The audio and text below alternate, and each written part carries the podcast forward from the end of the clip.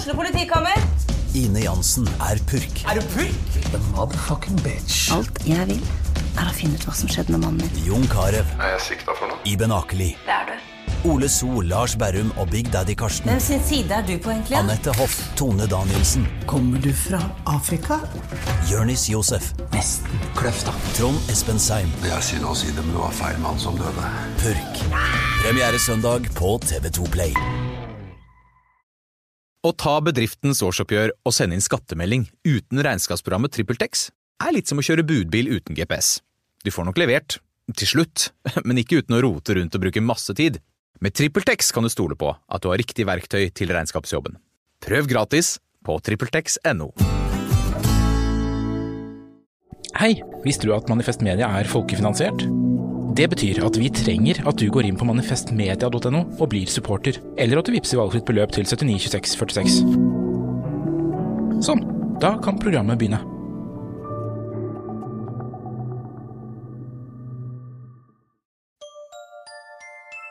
Liker du denne podkasten? Manifest Media er folkefinansiert, og vi er derfor avhengig av din støtte.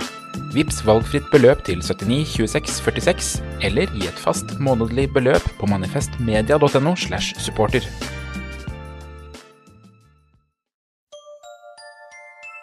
Liker du denne podkasten? Manifest Media er folkefinansiert, og vi er derfor avhengig av din støtte. Vips valgfritt beløp til 79 26 46, eller gi et fast månedlig beløp på manifestmedia.no slash supporter.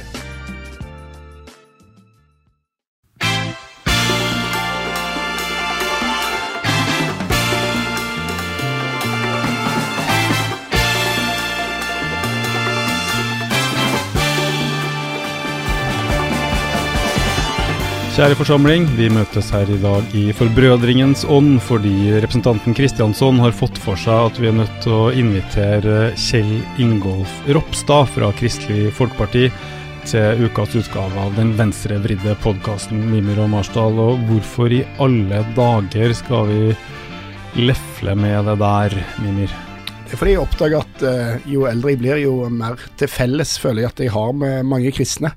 Så jeg vokste opp i Stavanger på en tid der vi ja, altså Dette høres helt sykt ut, for det var i den offentlige skolen, men vi ble tvunget ha sånn storsamling med prest eh, hver fredag. Og jeg hata Gud, Jesus, alt som var kristent. Og jeg er fortsatt ikke troende. Men eh, etter å ha lagt fra meg en del av den der mer aggressive ateismen som jeg hadde på ungdomsskolen og videregående, og kanskje tidlig i 20-åra, så føler jeg at jeg stadig oftere finner felles front med kristne i kampen mot mammon. Ja, for det kom vel, en, kom vel en annen gud til Stavanger etter hvert. Det er jo akkurat det som mine foreldre, da, som var litt sånn kulturradikale og veldig mot uh, Gud, og de, de visste ikke hvor bra de hadde når det var bedehusene som styrte. For eh, når de bedehusene forsvant ut, da, så kom jo olje og pengene inn i stedet. da. Og da ble jo byen eh, bra på noen måter, men eh, dårligere på andre måter. Det morsomt er at du ser for deg at foreldrene dine var mot Gud. Men det tror jeg faktisk at de mener sjøl òg at de var. Du har jo lefla med det her i Vårt Land også, og skrevet om forholdet mellom eh, den radikale venstresida og kristenheten, så det er jo ikke noe du fant på i går. Hvorfor holder du på med det her, egentlig? Nei, det er fordi at jeg, eh, jeg er, føler meg som en eh, Hvis jeg skal beskrive liksom måten jeg finner eh, politiske saker, ideologi og sånn, så ser jeg på meg som en sånn skjærer, da. Altså en, eh, et, alt som glimrer, det kan jeg stjele. Og så finner jeg jo masse ting i kristne budskap, i eh, kristen historie i Norge, eh, i eh, Bibelen ikke minst, som er veldig positivt, uh, syns jeg, og ganske likt eh, en del venstres budskap, da. Ja, og hva, hva er det? Nei, Det primære, mest radikale, handler jo om at alle mennesker er like for en gud, som jo eh, hvis du eh, tenker over det på en måte er ganske beslekta til en kommunistisk idé om hvordan menneskene skal være, eh, og som gjør at, eh, at eh, verdslige hierarkier på en eller annen måte ikke skal ha den betydningen. Og så er jo med kristendommen som det jo er med sosialismen, da, det er jo blitt brukt og misbrukt til en million forskjellige ting, og, men det bør kanskje ikke vi på venstresida være eh, fremst med pekefingeren når det kommer til at andre som har benytta vår lære, ikke alltid har vært eh, helt renhårige på alle områder. Jeg tenker at det er barnslig å være mot religion bare på instinkt, øh, og fordi du tror du vet så mye bedre sjøl, og det også er innlysende at vår kultur, som har blitt da, tvangskristna for lenge siden og er en kristen kultur, har veldig mye av sine forestillinger felles referanser fra en sånn arv som mange av oss kjenner veldig lite til, og dermed blir litt sånn analfabet i egen kultur, da. Eh, så det mener jeg. Men på den andre sida burde det ikke være på tide at vi sier til de folkene der at det er bare overtro. Kan de på slutt. Det er veldig, veldig utdatert. Nei, 2000 år gammel stammereligion ute i ørkenen, så kjenner de trekkende.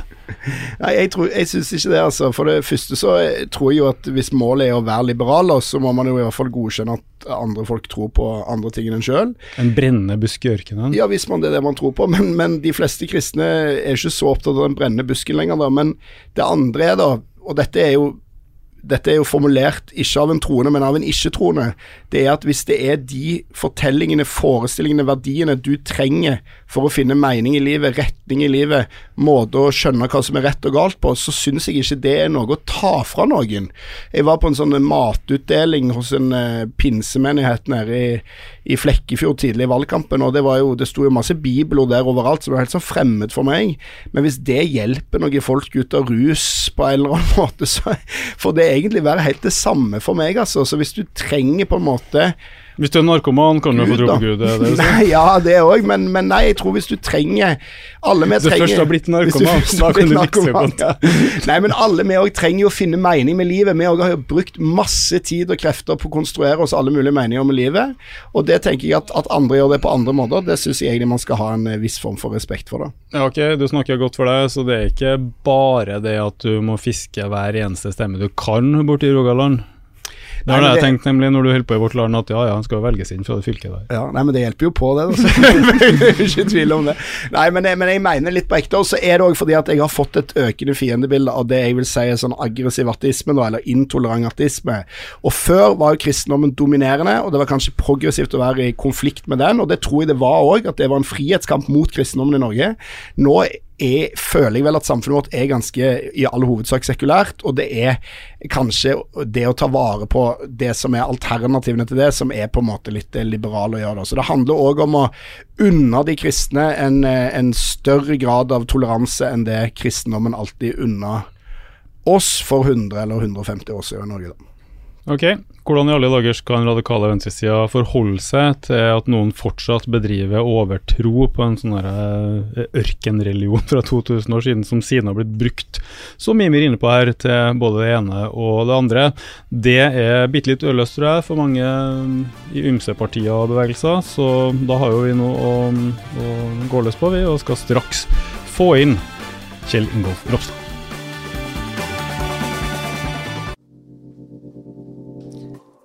Jeg heter Mari Brenna Vollan, og jeg er journalist i Klassekampen. I 2021 ble Per dømt til ti måneders fengsel for å ha filleristet sønnen sin. Nå er han en av fem som kjemper for å renvaske seg. Har de sakkyndige rett når de mener at barn er blitt påført hodeskader?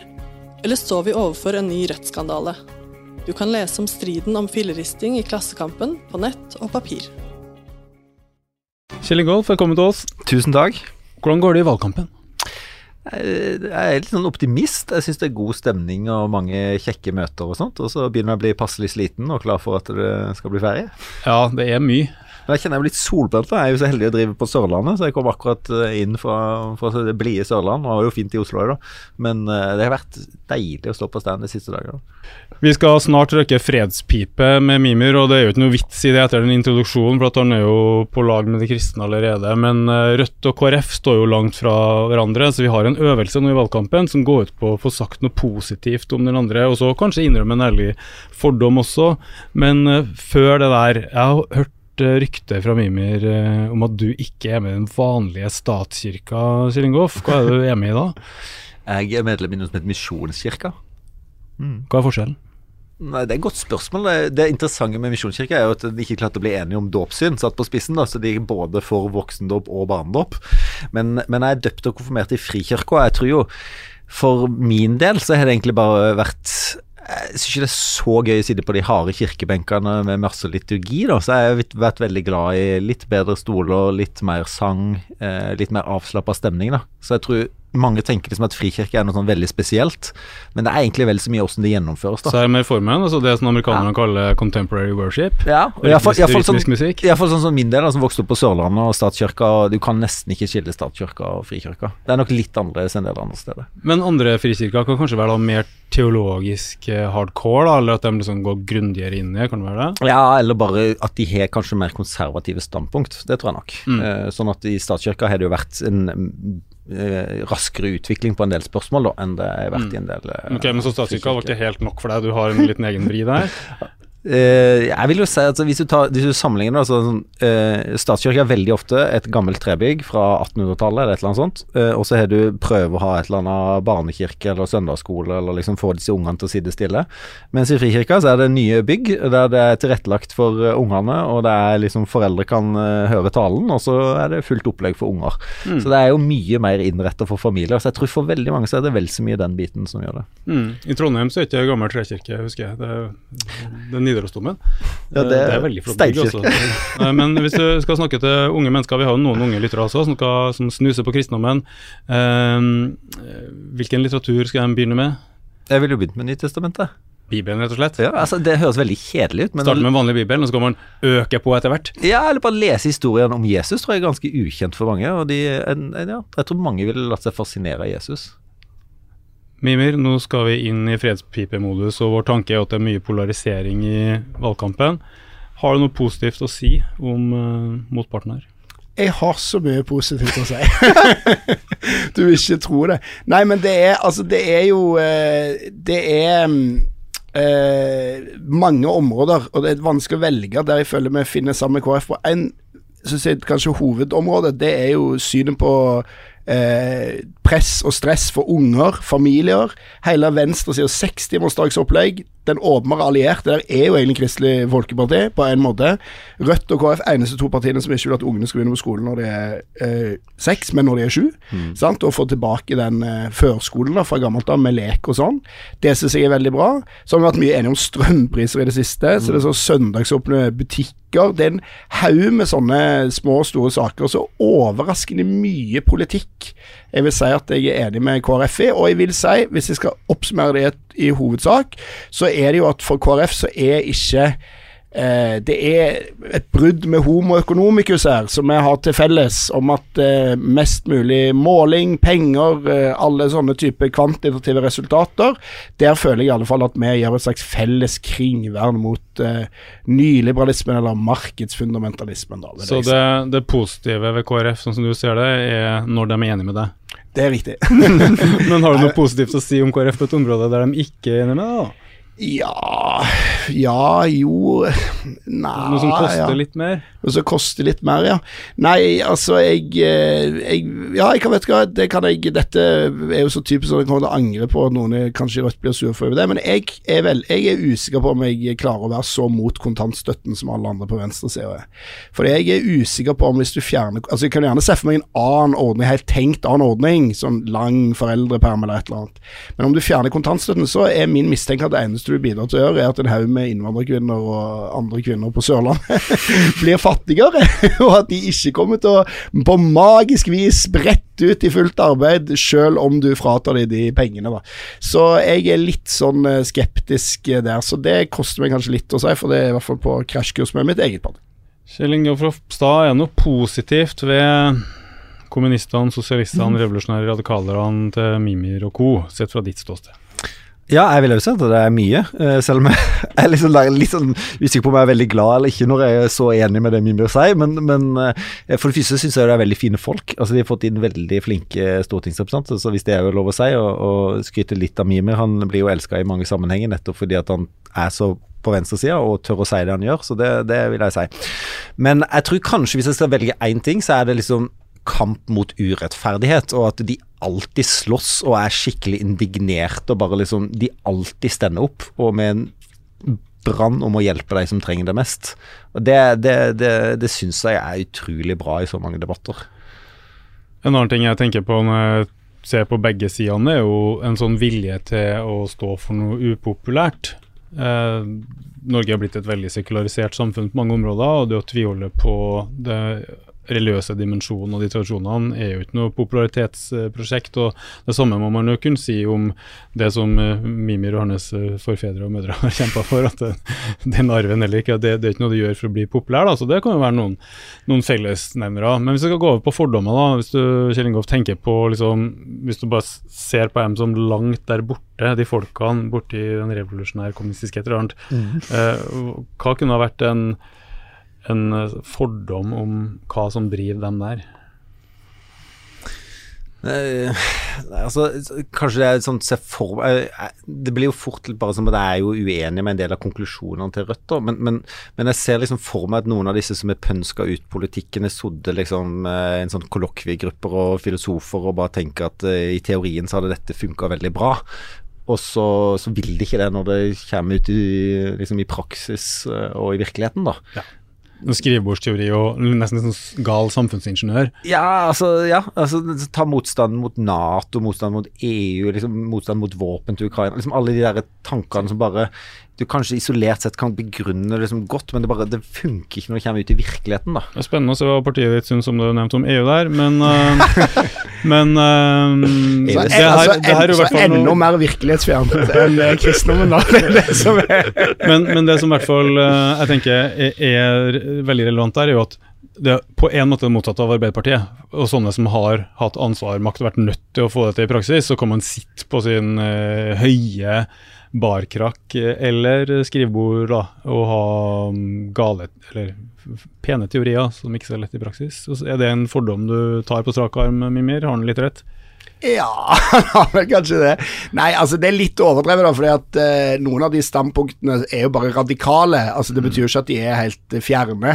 Men, uh, men, jeg er enig i at det fins en sånn samfunnsplanlegger, samfunnsingeniørteori som er Og det slipper kanskje de kristne da, når de har dette andre samfunnet på andre siden av andre siden av livet. da, Så trenger de kanskje ikke å konstruere et sånt teoretisk paradis, og som en del sosialister og kommunister har vært ivrige på å prøve å gjøre på et eller annet vis. Det er faktisk det motsatte. Vi er jo opptatt av at det ikke er, blir paradis på jord. Ja, ikke sant. Ja, ja. Men jeg vil jo si det, altså nå, nå blir jo det ros igjen, da, men siden Mimir var så raus i stad, så, så, vil jeg jo si at det er jo kanskje det som imponerte meg mest med Rødt, da, og kanskje opp mot Arbeiderpartiet òg, at den faktisk har klart å treffe liksom den derre nerven hos såkalte folk flest, da, og vært mye mer jordnær og forankra, da enn det Arbeiderpartiet har klart. Så, så der liksom mine fordommer har vært veldig mot Rødt, så, så, så må jeg jo si at de har imponert meg i mange av disse eh, diskusjonene som har vært. Ja, det kanskje bli litt, uh, kanskje bli litt bedre, rett og slett. Men fordommer om eh, KrF da, Mimir?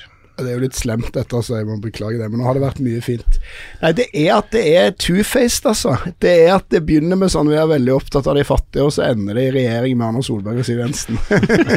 det er det der at det er Og den følelsen som jeg tror mange som har vokst opp i bedehusbeltet òg, det at de har møtt noen sånn de kan av og til møte kristne som De ser utrolig hyggelige ut, men så føler du at det er et eller annet, de ser så trivelig ut, det er et eller annet forstyrra bak der et eller annet sted. Det er den følelsen jeg av og til kan eh, få, da, av at mm. her er det en veldig sånn snill og vennlig og god overflate, og det er hjertelogo og hjertevafler og alt mulig som KrF deler ut, men når det kommer til stykket, så ender man opp eh, sammen med de folka jeg ville tenkt at står ganske langt fra det, da. Så det er fordommen. Det rammer jo deg ganske direkte. ja. men, men, her har vel eh, Kristelig Folkeparti en lang rekke budsjettpunkter man kan vise til, som man har fått inn gjennom forhandling, som ikke ville vært der uten KrF. Så man må gi og ta i politikken. Stemmer det. Men, men, jeg tror jo, eh, nei, men jeg tror jo Mimir på en måte har noe rett altså Tradisjonelt så tror jeg jo KrF har valgt høyresida pga. verdispørsmålene. altså Ta alt fra bioteknologi og en del av disse mer kristne saker, trosfrihet, liksom eh, Ja, en del av de litt mer vanskelige sakene der høyresida òg bevega seg ganske mye. Eh, sånn at eh, Det var jo det som ble argumentert ganske sterkt med når KrF hadde dette opprivende eh, veivalget, eh, om at det ikke nødvendigvis var hogd i stein. da. Men jeg tror hvis du skal forstå KrF, så tror jeg nesten du må kunne litt om hans Hans Nilsen Hauge. For det er veldig ofte når du snakker liksom eh, politikk, eller diskuterer politikk i KrF, så kommer Hans Nilsen Hauge opp, og da må du 200-250 år tilbake igjen. Eh, og, og, Hans Nilsen Hauge fikk jo et kraftig kall, da, om, og det var i en tid der han egentlig gjorde opprør mot det eksisterende, eller liksom mot både borgerskapet, men presteskapet. Så ikke bare liksom sørga han for at lekmenn skulle få lov å snakke og liksom vinne fram og, og, og myndiggjøre enkeltmennesket, men han gjorde det òg i politikken. Eh, indirekte iallfall, for hans jobb var jo først og fremst å sette sine venner i stand til å Han, han var opptatt av å, at de investerte penger, så liksom hvert år omregna i dagens pengeverdi, så tror jeg han investerte en halv milliard i året for sine venner. Han ble fengsla en haug med ganger. Eh, så han, han forkynte evangeliet og liksom viktigheten av det og betydninga det hadde for enkeltmennesker, men han var veldig opptatt av å skape ting, da. Og, og der er jo kanskje på en måte motvekten mot det jeg har sagt om Rødt, er jo at uh, det er en litt mangler kalkulatoren, da, eller liksom eh, ikke summen av alt gjenger opp, og du ikke legger til rette godt nok for næringslivet, så tror jeg at den biten der gjør at veldig mange KrF-ere er opptatt av den biten, som du lettere finner på høyresida da. Enn, det er jo en interessant kombinasjon av lekpredikant, altså egentlig frikirkelig predikant, da, og, og industrigründer. Uh, Født i 1771, står det her på Wikipedia. Uh, død i 1824 allerede. Men det var jo en slags vekkelse. De reiste fra sted til sted og fikk lekfolket til å være uh, hellige eller bønnemenn eller lærere, og på en måte ta ordet i sin makt sjøl og opp, utfordre eh, kirkas monopol da, ja. på alt det her som handler om ikke bare teologi, men også moral, samfunnsbygging og verdighet for den enkelte, og hvem som definerer hvem som er verdig. Ikke bare med ord i tilfellet her, men også bygge seg et utkomme. Bli økonomisk selvstendig. Gründe virksomheter som gjør deg kanskje både åndelig og materielt uavhengig av eh, andre.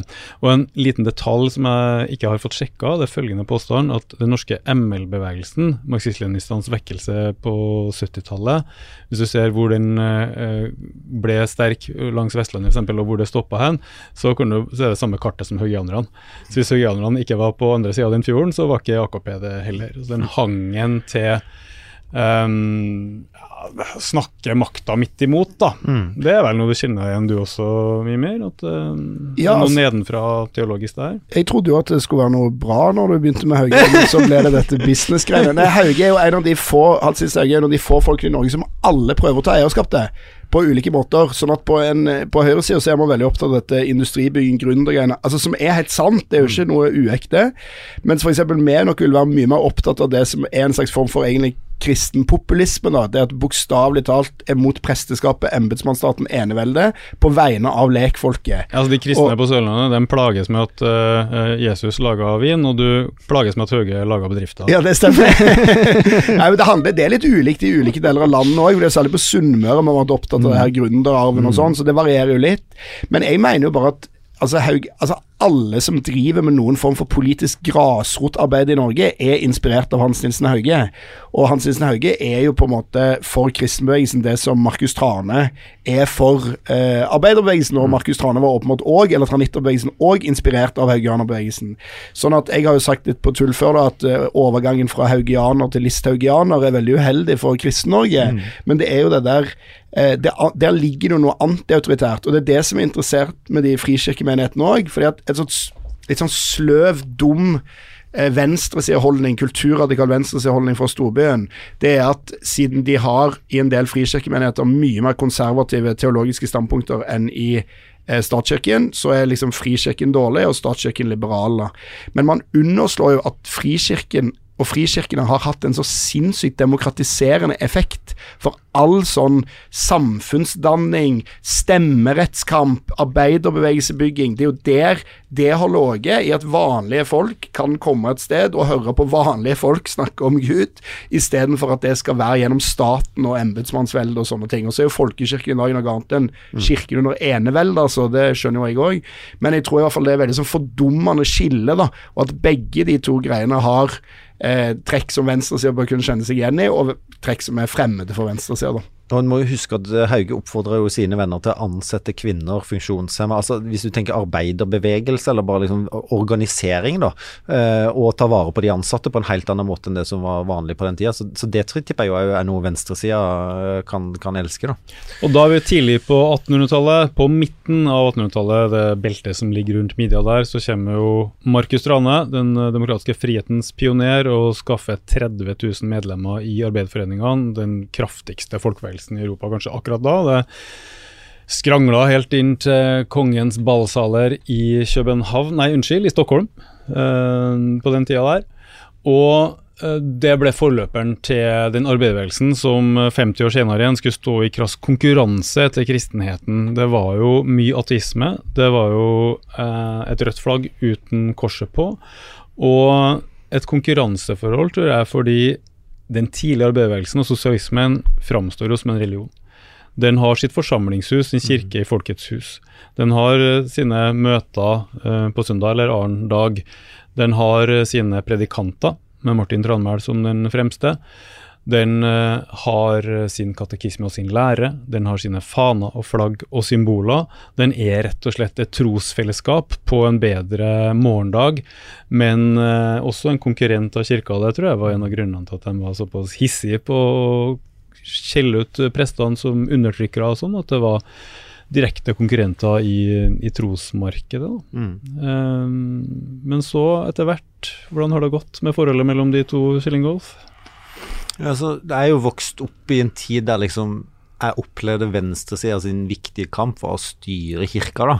Og, og Som KrF-er så ble jeg jo veldig ofte beskyldt for å blande kristendom og politikk. Mens jeg vil jo ofte si at vi er kanskje mest bevisste på å ikke blande teologi og politikk. da. Altså at kirka skal få lov å bestemme i teologiske spørsmål. Derfor har jeg jo vært for å skille stat og kirke, sånn at ikke det er Stortinget eller statsråden som skal liksom komme med læra, men at det er kirka. Dermed er jo sannsynligvis frikirkemann, eh, for det demokratien som, som, som Mimir var inne på. Eh, og, og, og, helt fram til kirka ble skilt, så var jo KrF opptatt av Det, det er kanskje feil å si hele tida, for det, det, jeg skal ikke skrive alle, alle årene tilbake igjen som at en tenkte prinsipielt på det. Men en var iallfall veldig opptatt av å lytte til kirka da, i utnevnelse av biskoper og prester osv. Mens der var jo venstresida veldig opptatt av å, å, peke ut sin kandidat for å modernisere eller liberalisere kirka. Og det tror jeg jo òg gjorde på en måte at i mange kretser så, så ble Trond Giske og liksom Carita Bekkemellom og den, den fløyen da veldig liksom uglesett at vi vil ha ei kirke som vi bestemmer. Det er ikke jeg synes det er interessant det ordet modernisere, fordi det finnes jo flere teorier om hva er vi mener når vi sier modernitet. Men en veldig sentral en er jo at det betyr uh, differensiering av ulike maktfelt. Så før så styrte pavekirka alt. Uh, politikk, vitenskap, skole osv. lå under det teologiske monopolet på åndelig makt. mm. Og så skiller vitenskapen seg ut. Eh, løs, filosofien kjempeseriøs, kunsten skal bli sin egen herre. Og modernisering og modernitet eh, i den lesninga der betyr jo at du får differensierte maktformer. Sånn at business er business, børs og katedral atskilt, eh, fotball er fotball. Det blir rart hvis Røkke skal styre det. Vitenskapen må være uavhengig og følge sine lover, ikke være underlagt verken Røkke eller statsministeren. og at Jo mer du differensierer maktformene, jo mer trykk til samfunnet mot det vi kaller for tyranni. da. Og Tyranni her er jo definert som at en maktform blander seg inn der den ikke har noen skulle ha gjort.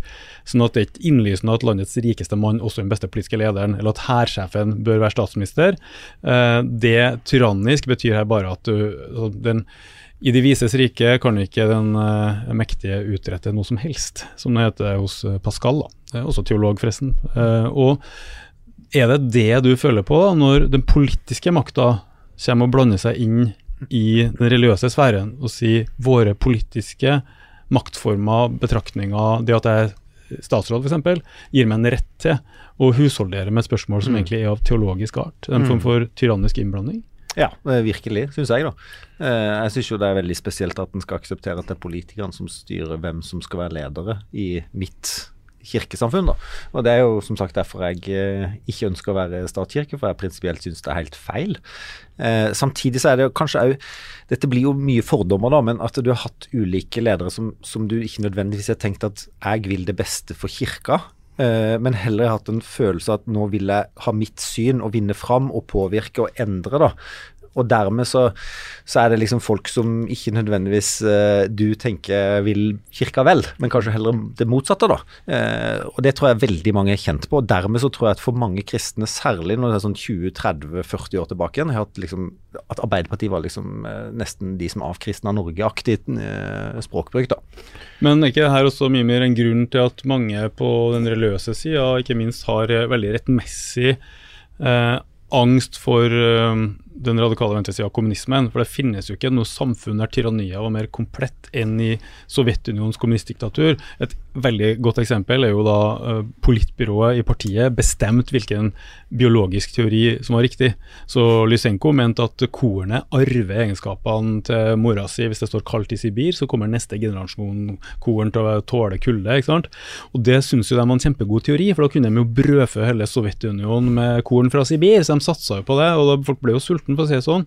Da har man jo på en måte flydd for nære sola. da. Og, og det her var jo det man så på som som uh, løsninga. da, At mm. staten styrer med sin opphøyde uh, innsikt og visdom, og så skal alle bøye seg for det. Uh, da er det vel ikke rart at folk som er for i Frikirke da, blir nervøse ved synet av de røde fanene og sånn, hvis man forbinder det med overtroen på statens allmakt. Nei, det er ikke rart i det hele tatt. og jeg bare altså Det jeg tror kanskje har skjedd, da altså Du kan si sånn at et stort problem med veldig mange marxistiske teorier, eller i hvert fall marxistiske bevegelser. da, Det er jo, eh, som sikkert også Kjell Ingolf kan kjenne seg igjen i, ofte skriften mye bedre enn disiplene. Men, men, men i hvert fall mange marxistiske bevegelser, da, så er det jo sånn at eh, Og i hvert fall når sjøltilliten var på topp, på, på en måte rundt eh, Når, alt var, sjø, alt var sjøloppfyllende profetier, det skulle bare gikk, Historien gikk i én retning, og den retningen gikk mot kommunismen, på en måte.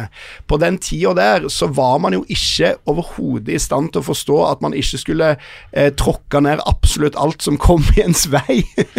og det gjaldt jo alt fra små sjøleiende bønder, det, når det ikke passa inn, til trossamfunn, til andre tradisjoner, ting, alt mulig. Massevis av bare helt sånne menneskelige fritidssysler. Ting folk dreiv med. Alt som på en måte ikke var liksom inni den på en måte rettlinja veien mot eh, det på en måte kommunistiske paradis, da, det skulle bort. Og det vil jo jeg si at på mange måter kan ligne på en del av sånn eh, også kristendommen har oppført seg i perioder historisk da i mange land.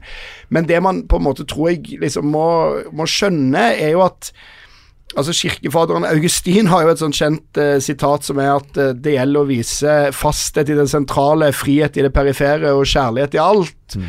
Og i hvert fall det der med å skjønne at du skal vise fasthet i noen ting, og du kan tillate frihet i andre ting, er det så himla farlig for en ikke-troende sosialist eller en ateist at noen andre har et trossamfunn? Er det egentlig noe til stor skade eller bry? Og så finnes det jo trossamfunn som har eh, sekteriske, forferdelige praksiser og alt mulig, og det finnes jo sikkert eksempler på i Norge òg, men bare det i seg sjøl at det finnes noen som velger et annet livssyn eller velger å tro, og særlig når du er ateist og tenker at dette bare er oppspinn, da er det jo, er det jo minimalt farlig. Kan de ikke få tro på det, da? Altså, er det, hvorfor skal man liksom gå inn og på en måte rokka ved det, da. Men så mener jeg at pendelen har jo svingt.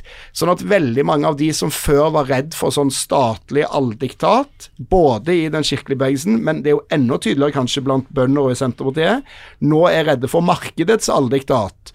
Sånn at hvis på en måte utviklingen blir sånn at alt er kjøp og salg hele tida, da, så er det i mine øyne etter hvert et mye større problem for kristne verdier enn det eh, på en måte frykten for et eller annet sånn eh, sovjetdiktatur i Norge anytime soon kommer til å være da. Mm. Men du, da tror jeg vi skal ta snakke litt mer om akkurat det der.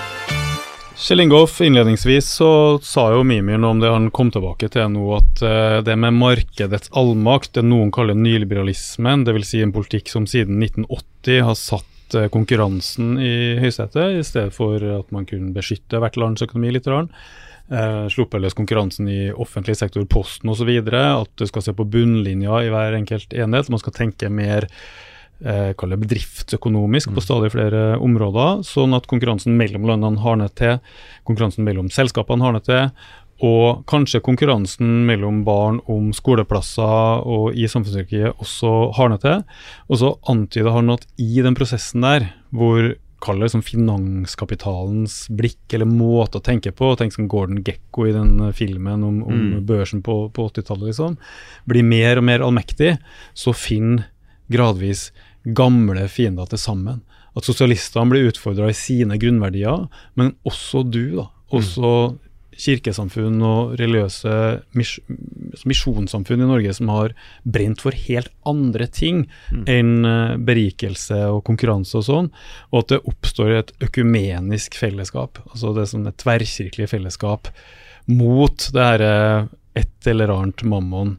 Er det gjenkjennelig fra din kant? Ja, eh, og jeg er langt på vei enig, fordi eh, altså, KrF er jo altså, Tid til det viktigste er slagordet nå. Det kunne vært det som betyr noe, eller det viktigste i livet er ikke penger. altså Hele det der resonnementet rundt vi skal skape et samfunn der du har rom til å kunne bruke tid sammen med venner, familie, hvis du er det. Alle de tingene som, som når alt kommer til alt, faktisk betyr mest i livet ditt.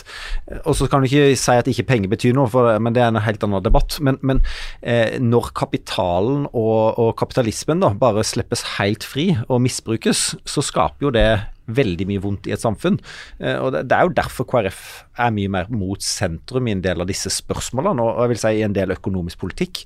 Lettere eh, havne Eller gjør det vanskeligere f.eks. å inngå et budsjettforlik med Høyre, eh, fordi det måtte vi tenke litt annerledes på en del av disse spørsmålene. Men på hvilke områder av samfunnet, hvis du tenker på siden din oppvekst og den samfunnsutviklinga Norge Vesten står oppi, er det at pengemakta har gjort seg mer gjeldende, da? Jeg kom på fotball, det vi snakka om før her, men andre ting der det der liksom gradvis bryter seg inn og undergraver andre verdier?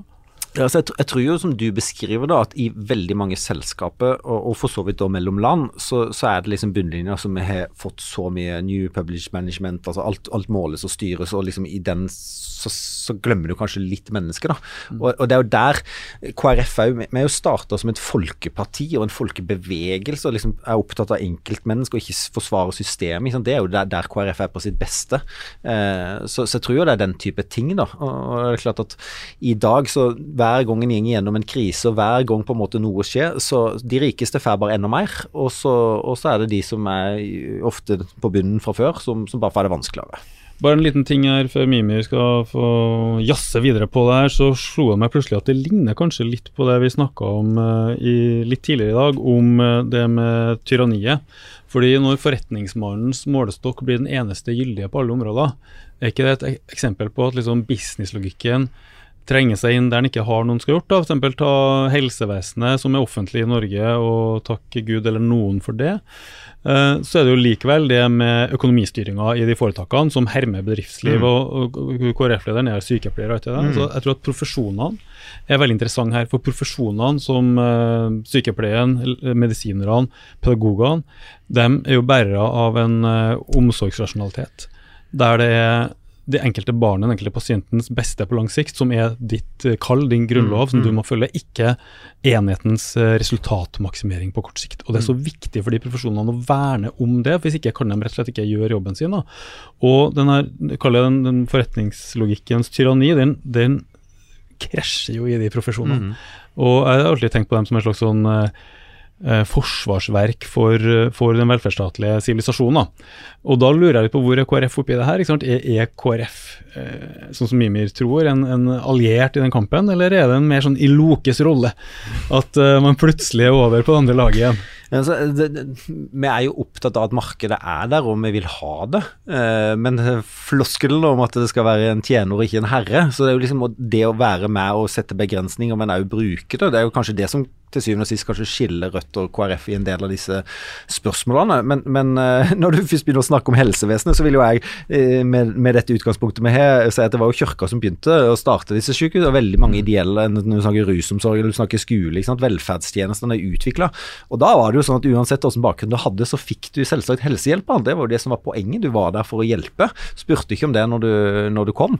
Eh, og, og vi er jo opptatt av at helsevesenet selvfølgelig skal være sånn i dag. Men, men det er jo der jeg alltid slåss for, og det vet jeg vi deler mye mer, ideelle ikke sant? sin plass i ulike Fordi de bare har en annen type innretning, enten det er evangeliesenteret i rusomsorgen. Der, altså Jeg besøkte de i valgkampen. Åtte av ti blir rusfrie. Eh, mange av de blir nok kristne underveis, men det er jo den omvendelsen som gjør at de, de blir altså, Men hvilket offentlig helsetilbud gir 8 av 10, som har vært kanskje 10, 15, 17 og 19 år, var de to jeg møtte, i, rus, blitt rusfrie? Halleluja. Ja, det, takk.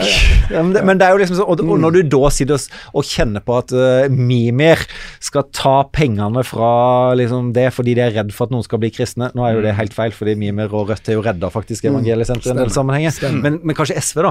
Har hatt liksom sånn, ah, Det er forferdelig at det er et eller annet med Gud inni dette. Men det er jo der jeg tror at vi som mennesker, særlig hvis du er i en så desperat situasjon at du Når du er rusmisbruker, så er det jo veldig ofte pga. et eller annet. Altså Du må ha noe i livet som, som er vanskelig. Eh, og hvis en skal ha en omvendelse, det kan være på mange måter, da, men det kan òg være at du blir kristen og ser på en måte håpet i det. da, eh, Så er jo det fantastisk, tenker jeg. Nei, og jeg, tror den alliansen mellom ideelle og offentlige mot kommersielle i velferden, den tror jeg er helt avgjørende for at man skal klare å, å hindre at uh, velferd blir butikk, altså. Så men er det noen allianse? Men har ikke de her eh, ideelle barnehagene, de ideelle i rusomsorg osv. stort sett fungert som trojanske mus for dere oppkjøpsfondene? Som sier vi bare små, snille ideelle, så står det noen milliardærer bak? Nei, i liten grad, syns jeg. Altså, for det første har KrF vært med på ting i forrige periode, når det var med å vippe flertallet som prøvde å stramme inn på reglene for det der. Men for det andre så, f.eks. sånn som i Stavanger, der jeg kjenner fra lokalpolitikken, så føler vi at vi samarbeider godt med de ideelle. Og det å lage begrensninger som hindrer kommersielle aktører. Da. Men jeg skal bare si en ting der jeg mener at den der eh, på en måte kommersialiseringen eh, har gått for langt, da. På, og det er jo Altså, Vi jo, har jo veldig ofte vært enige om sånn kommersialisering av alt som har med eh, sex, kjærlighet, kjønnsliv å gjøre. Og det høres jo så på en måte dølt ut, da, for det, det er jo virkelig liksom ikke det eh, man forbinder med liksom eh, Du mener at kondomeriet skal være offentlig? ja, bare det er offentlig eller ideelt, men ikke kommersielt. Nei, men jeg tenker på på en måte hele den der pornokulturen, ja. eh, hele den der eh, Ja, sexkjøpslovdebatten. Det er mange sånne ting. Mm. Men òg, og dette er litt sånn Han eh, franskfatteren Holbeck han skriver et sted at at uh, ekteskapet er kommunistenes siste skanse mellom menneske og markedet. Og det er jo en veldig uh, spissformulering, da, men det peker jo på at vi har jo gått gjennom en god del likestillingsframskritt i vårt samfunn med KrF som bakbrems. Det har vært kjempebra på mange måter, og det er lett for meg å sitte og si det har vært bra menn-menn, for jeg er jo mann i utgangspunktet. Men det er jo et spørsmål sånn Hva er det for rom for et sånt ekte likestilt familieliv i møte med at begge avtvinges å jobbe full rulle hele tida, komme seg raskest mulig i arbeid, bygge karriere, er så viktig. Altså Når det blir på en måte Ja, kanskje særlig i arbeiderklassen, da. Hvis du ja. jobber ut på fiskeoppdrettsanlegget eller ut på annet anlegg, eller kjører langtransport, ja. eller så hvilke klassedelinger av muligheten for en likestilt farsrolle, f.eks. Stemmer, men òg dobbeltarbeidet som påføres kvinner, særlig veldig slitsomme yrker på bånn i helsevesenet eller andre ting. Så du både gjør all den jobben hjemme, og så skal du jobbe i yrker der de aller fleste blir uføre lenge før de eh, Altså, kan du ikke få de første årene med ungene dine litt mindre arbeid, litt eh, mer fritid, litt mer tid til familie? Og så trenger det ikke være tvang, liksom, men at det ikke går an å lage ordninger som legger opp til et mer sånn mm. Der tror jeg at eh, konfliktlinja nå går mm. ikke lenger mellom eh, en venstreside som ønsker likestilling og KrF, for den kampen har venstresida vunnet på mange måter. Eller den har kommet langt, da, i alle fall. Den er ikke ferdig vunnet, men den har kommet uh, veldig langt. Men det går mellom kan du nå finne rom for likestilte familier av alle slag i møte med et mas om at folk må komme seg raskest mulig tilbake på arbeid så fort de får unger, liksom. Men, men jeg tror jo mye mer inne på noe, for det, hvis du på en måte setter på spissen at du bare til slutt ender opp som dette hamster i hjulet i samfunnsmaskineriet for at alt bare skal gå rundt og du begge må jobbe 100% og selv det å ta litt mindre stilling i en bitte liten periode av livet ditt er liksom feil, da. Eh, eller iallfall jeg, jeg tror for mange oppleves at det blir sett ned på, eller det bare ikke er mulig fordi boligprisene er så høye, eller at en bare sitter i en situasjon der det at begge to må jobbe, er liksom fasiten, da. Eh, så jeg tror jo at politisk så, så er jo det et om det er sekstimersdag eller uh, med at du får 90% lønn og kan jobbe eller 100% lønn, men jobbe 90% i akkurat i småbarnsfag. Altså sånne typer løsninger da, tror jeg jo at uh, samfunnet burde betalt. da, fordi uh, det, det er, jeg tror det er veldig mange småbarnsforeldre, nå sitter vi jo to her, da, som, som sliter seg ut, og som ja, det går utover samlivet på, for at det blir for hektisk. da.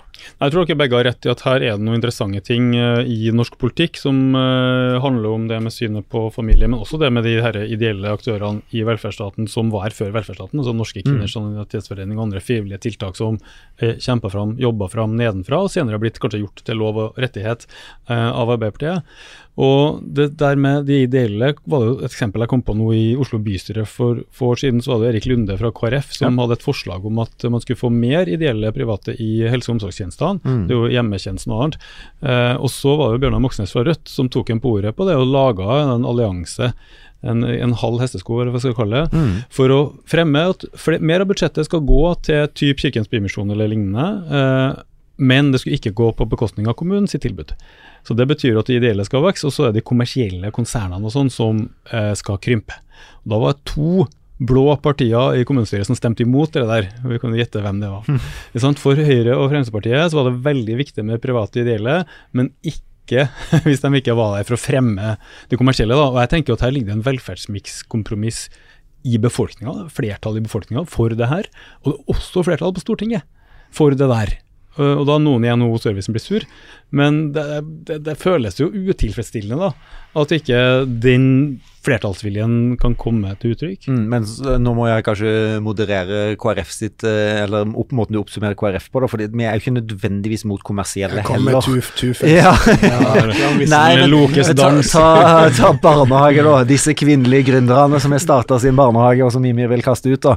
Eh, Nei, de skal altså- omdanne et ideell drift innen rimelig tid. Altså, Ja, og, og, og det er klart at i prinsippet så er det jo langt på vei det det er, da. Altså, det er jo eiendom som har gjort, eh, vil jeg si, da, denne velferdsdebatten, da. Men, men poenget er jo at vi, vi heier jo mangfoldet, da. Så selv om vi eh, eh, Altså, uten KrF så ville ideelle hatt det mye vanskeligere, og enten det hadde vært blått eller rødt styre, fordi at de er for det i prinsippet, men du må gjøre mange grep for å sikre at de faktisk får gode nok vilkår. Og nå gjør Rødt en kjempejobb bl.a. i Oslo eh, for å, for å bidra til at det skal reddes.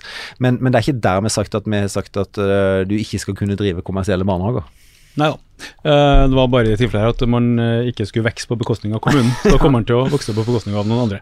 Mot slutten her så vil jeg gjerne at vi skal komme inn på en kjerne i eh, den lutherske kirka. For den norske kirka er jo i all hovedsak det. Det var jo Luther-jubileum for noen år siden, og i den anledning så ble jeg litt ekstra oppmerksom på det begrepet som kalles for eh, nåde, som brukes ganske lite i den sekulære delen av norsk kultur. Vi bruker det mest i skolegården under slåsskamper. da kan det ropes nåde når det har gått for langt. Men eh, jeg ble oppmerksom på at det her sto ganske sentralt i det opprøret Luther representerte mot den da helt dominerende makta i den katolske kirka. Um, hvordan har du oppfatta det bruddet, eller det begrepet, Kjell Ingolf? For meg er jo det selve kjernen, da. Så hvis den på en måte ikke får med seg det, så, så, så er det veldig lite, da. Og, og det er klart at Mimi var inne på at kirka er jo altså Du kan si veldig mye positivt sånn når kristendommen kom til Norge, avskaffing av slav, slaveri, kristenretten, liksom, alle disse tingene. Men det er jo òg blitt misbrukt, da. Sånn at eh, det at du måtte betale avlat, f.eks., for, eksempel, for at du skulle bli fri og være god nok, er jo et total mismatch på, på hvordan kristendommen er. For det at, eh, Ja, det- fordi det, Ta det avlatsvesenet, hvordan var det i den katolske kirka for, for å bli god nok for Gud? Ja, altså, eller jeg vil jo heller starte motsatt. da. Liksom, når Jesus kom, så handla jo Alle trodde han kom, skulle komme som en keiser eller en konge i en måte, den forstand vi tenker en konge, men han kom jo som noe helt annet. Han var, ble født i en stall i det liksom fattigste, han, han vokste opp på den måten, han fikk sine følgere, og så døde han på korset og sto opp igjen og vant over døden og betalte skylden for deg.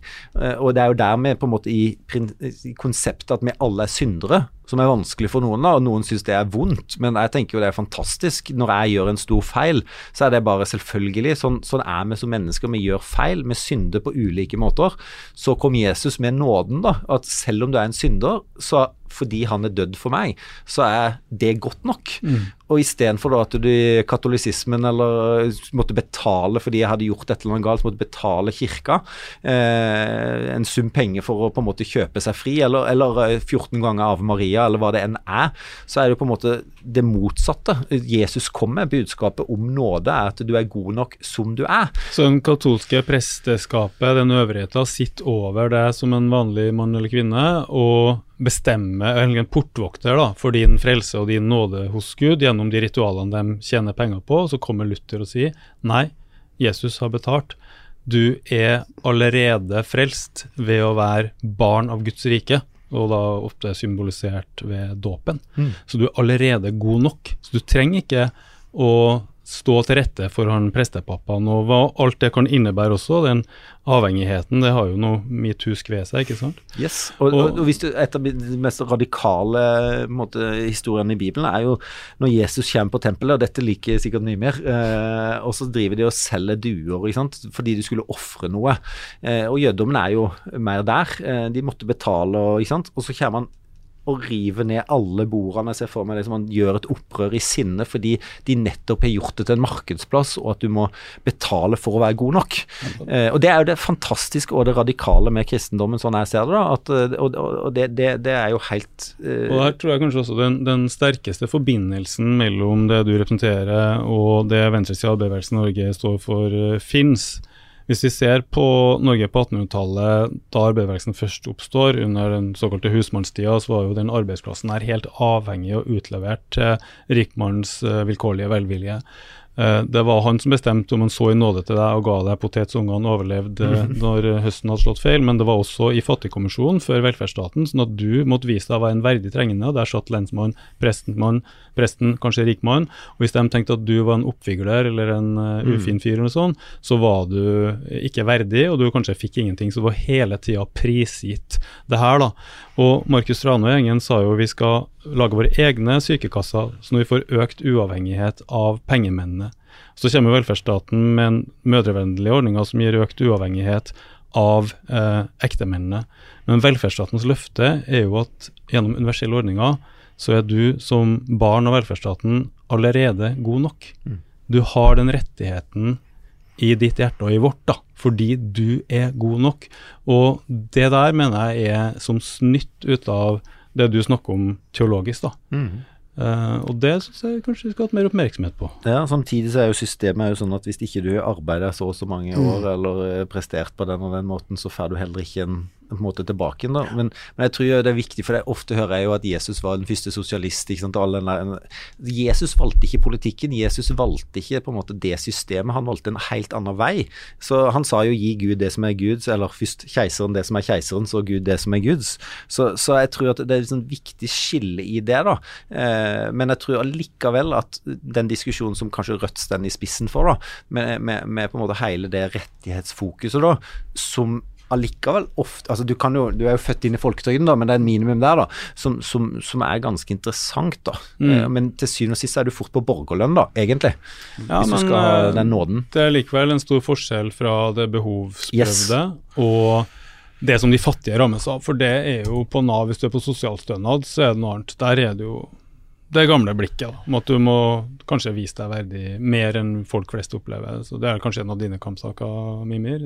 Ja, det er jo det, og det, og det er helt riktig det. Altså, nylig så kom det en helt absurd sak med en dame som var et sykt barn, og så har hun ikke opptjent deg rett til pleiepenger. Hun har ikke opptjent seg rett til å pleie barnet sitt, som er helt vanvittig, da, fordi at egentlig skulle jo bare vært født inn i den ordningen. Altså Bare i kraft av å leve og ha den syke ungen, så skal jo det holde, da. Men jeg, jeg tenker jo, jeg er enig med Kjell Ingolf i det han sier, at, eh, at eh, jeg har ikke noen sånn interesse av å ta Jesus og Gud til venstre, sier, og jeg syns heller ikke går an å si at det hører hjemme på høyresida. Altså, det går an å lese så enormt mye ut av Bibelen, ut ifra hvem du er og hva du vil ha ut av det. da. Men jeg syns òg det som dere er inne på, jeg syns du sa det òg veldig fint, eh, Magnus, når du dro den parallellen, men det, det virkelig radikale her, det er både det at alt kan tilgis, alle jordas fordømte kan tilgis, og kan på en måte eh, Det er håp for alle. Og på den andre siden at du eliminerer det der mellomleddet som finnes i veldig mye tidlig religion, som særlig kommer i vekkelsesreligionen og lutheranismen og sånn, men at du på en måte det mellomleddet mellom deg og Gud som gjør at hvert enkelt menneske er på en eller annen måte ukrenkelig og selvstendig møte med Gud, og det kan i hvert fall jeg se som en veldig sånn klar forløper til menneskerettigheter og ting som vi ser på som mer sånn opplysningstidsaktige rettighetstenkning som kommer seinere. Det ble vel vår take på det, fra, særlig fra Marx og framover, da, at vi, han anerkjente jo at det var grunner til at folk så for seg det himmelrike og, og klaga over den evige jammerdal her og så for seg noe annet der oppe, men at da gjaldt det å ta tak i den eh, jammerdalen. altså Der problemet med religion lå, i sosiale forhold som ga folk behov for den eh, troa. Og jeg har jo aldri blitt kvitt den. eh, barnetroske ateismen min. Jeg tviholder på den. Så når du sier det, Kjell Ingolf, at de trodde at Messias skulle komme som en keiser en leder og en fører, så fikk de noe annet. Så har jo alltid jeg tenkt at uh, de herskende romerne var veldig klar over at de gikk og venta på en uh, Messias, så de ga dem en som allerede var død. ikke det smart, da? Ja Jeg vet ikke, jeg vel ikke veldig imponert. men da tenker jeg det, altså, han, han, kunne ikke lede noen som helst, for Nei, han var jo allerede gone. Men liksom, ditt problem er jo at du finner jo så mange kilder som uh, på en måte viser til Jesus, da. Så, så kan du allikevel mene at han ikke sto opp igjen. Skal jeg kjenne det? Uh, men, men, jeg tror jo at det, det som er håper jeg for venstresida da, eh, kan ta litt av den tilnærminga Mimir har. fordi jeg tror han er rett i at du bevega deg fra liksom der kristne hadde på en måte flertallet, da, hvis kan si det sånn, og vi var et kristent land i den forstand, til, til, at det er et mindretall.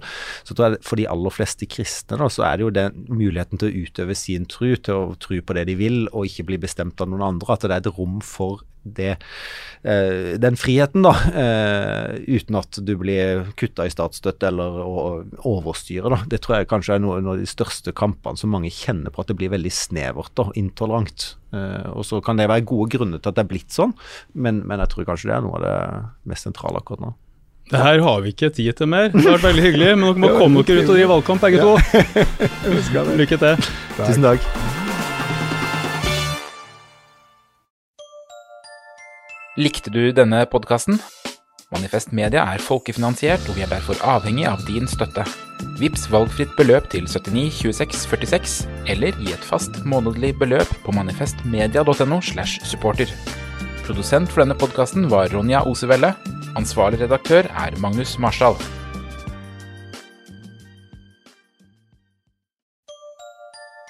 Likte du denne podkasten? Da trenger folkefinansierte Manifest Media støtte fra deg. Vips valgfritt beløp til 79 26 46, eller gi et fast månedlig beløp på manifestmedia.no. slash supporter. Produsent for denne podkasten var Mikkel Kvenås. Ansvarlig redaktør er Magnus Marsdal. Du har hørt en podkast fra Manifest Media. Vi er folkefinansiert og avhengig av din støtte. Gå inn på manifestmedia.no og bli supporter, eller vips valgfritt beløp til 79 26 46.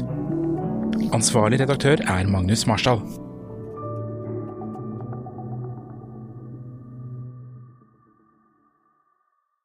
Kiwi er billigst i VGs matbørs og har vært billigst i fire av de fem siste VGs matbørser. Og nå har vi billige parti- og sesongvarer til påske. På seks ganger halvannen liter Coca-Cola Zero setter vi prisen til 79 pluss pann. På 600 gram Folkets burger Big Pack setter vi prisen til 79. På 650 gram Lerøy helside laksefilet i aluminiumsform setter vi prisen til 169. For det er vi som er prispresserne. Og vi i Kiwi gir oss aldri på pris.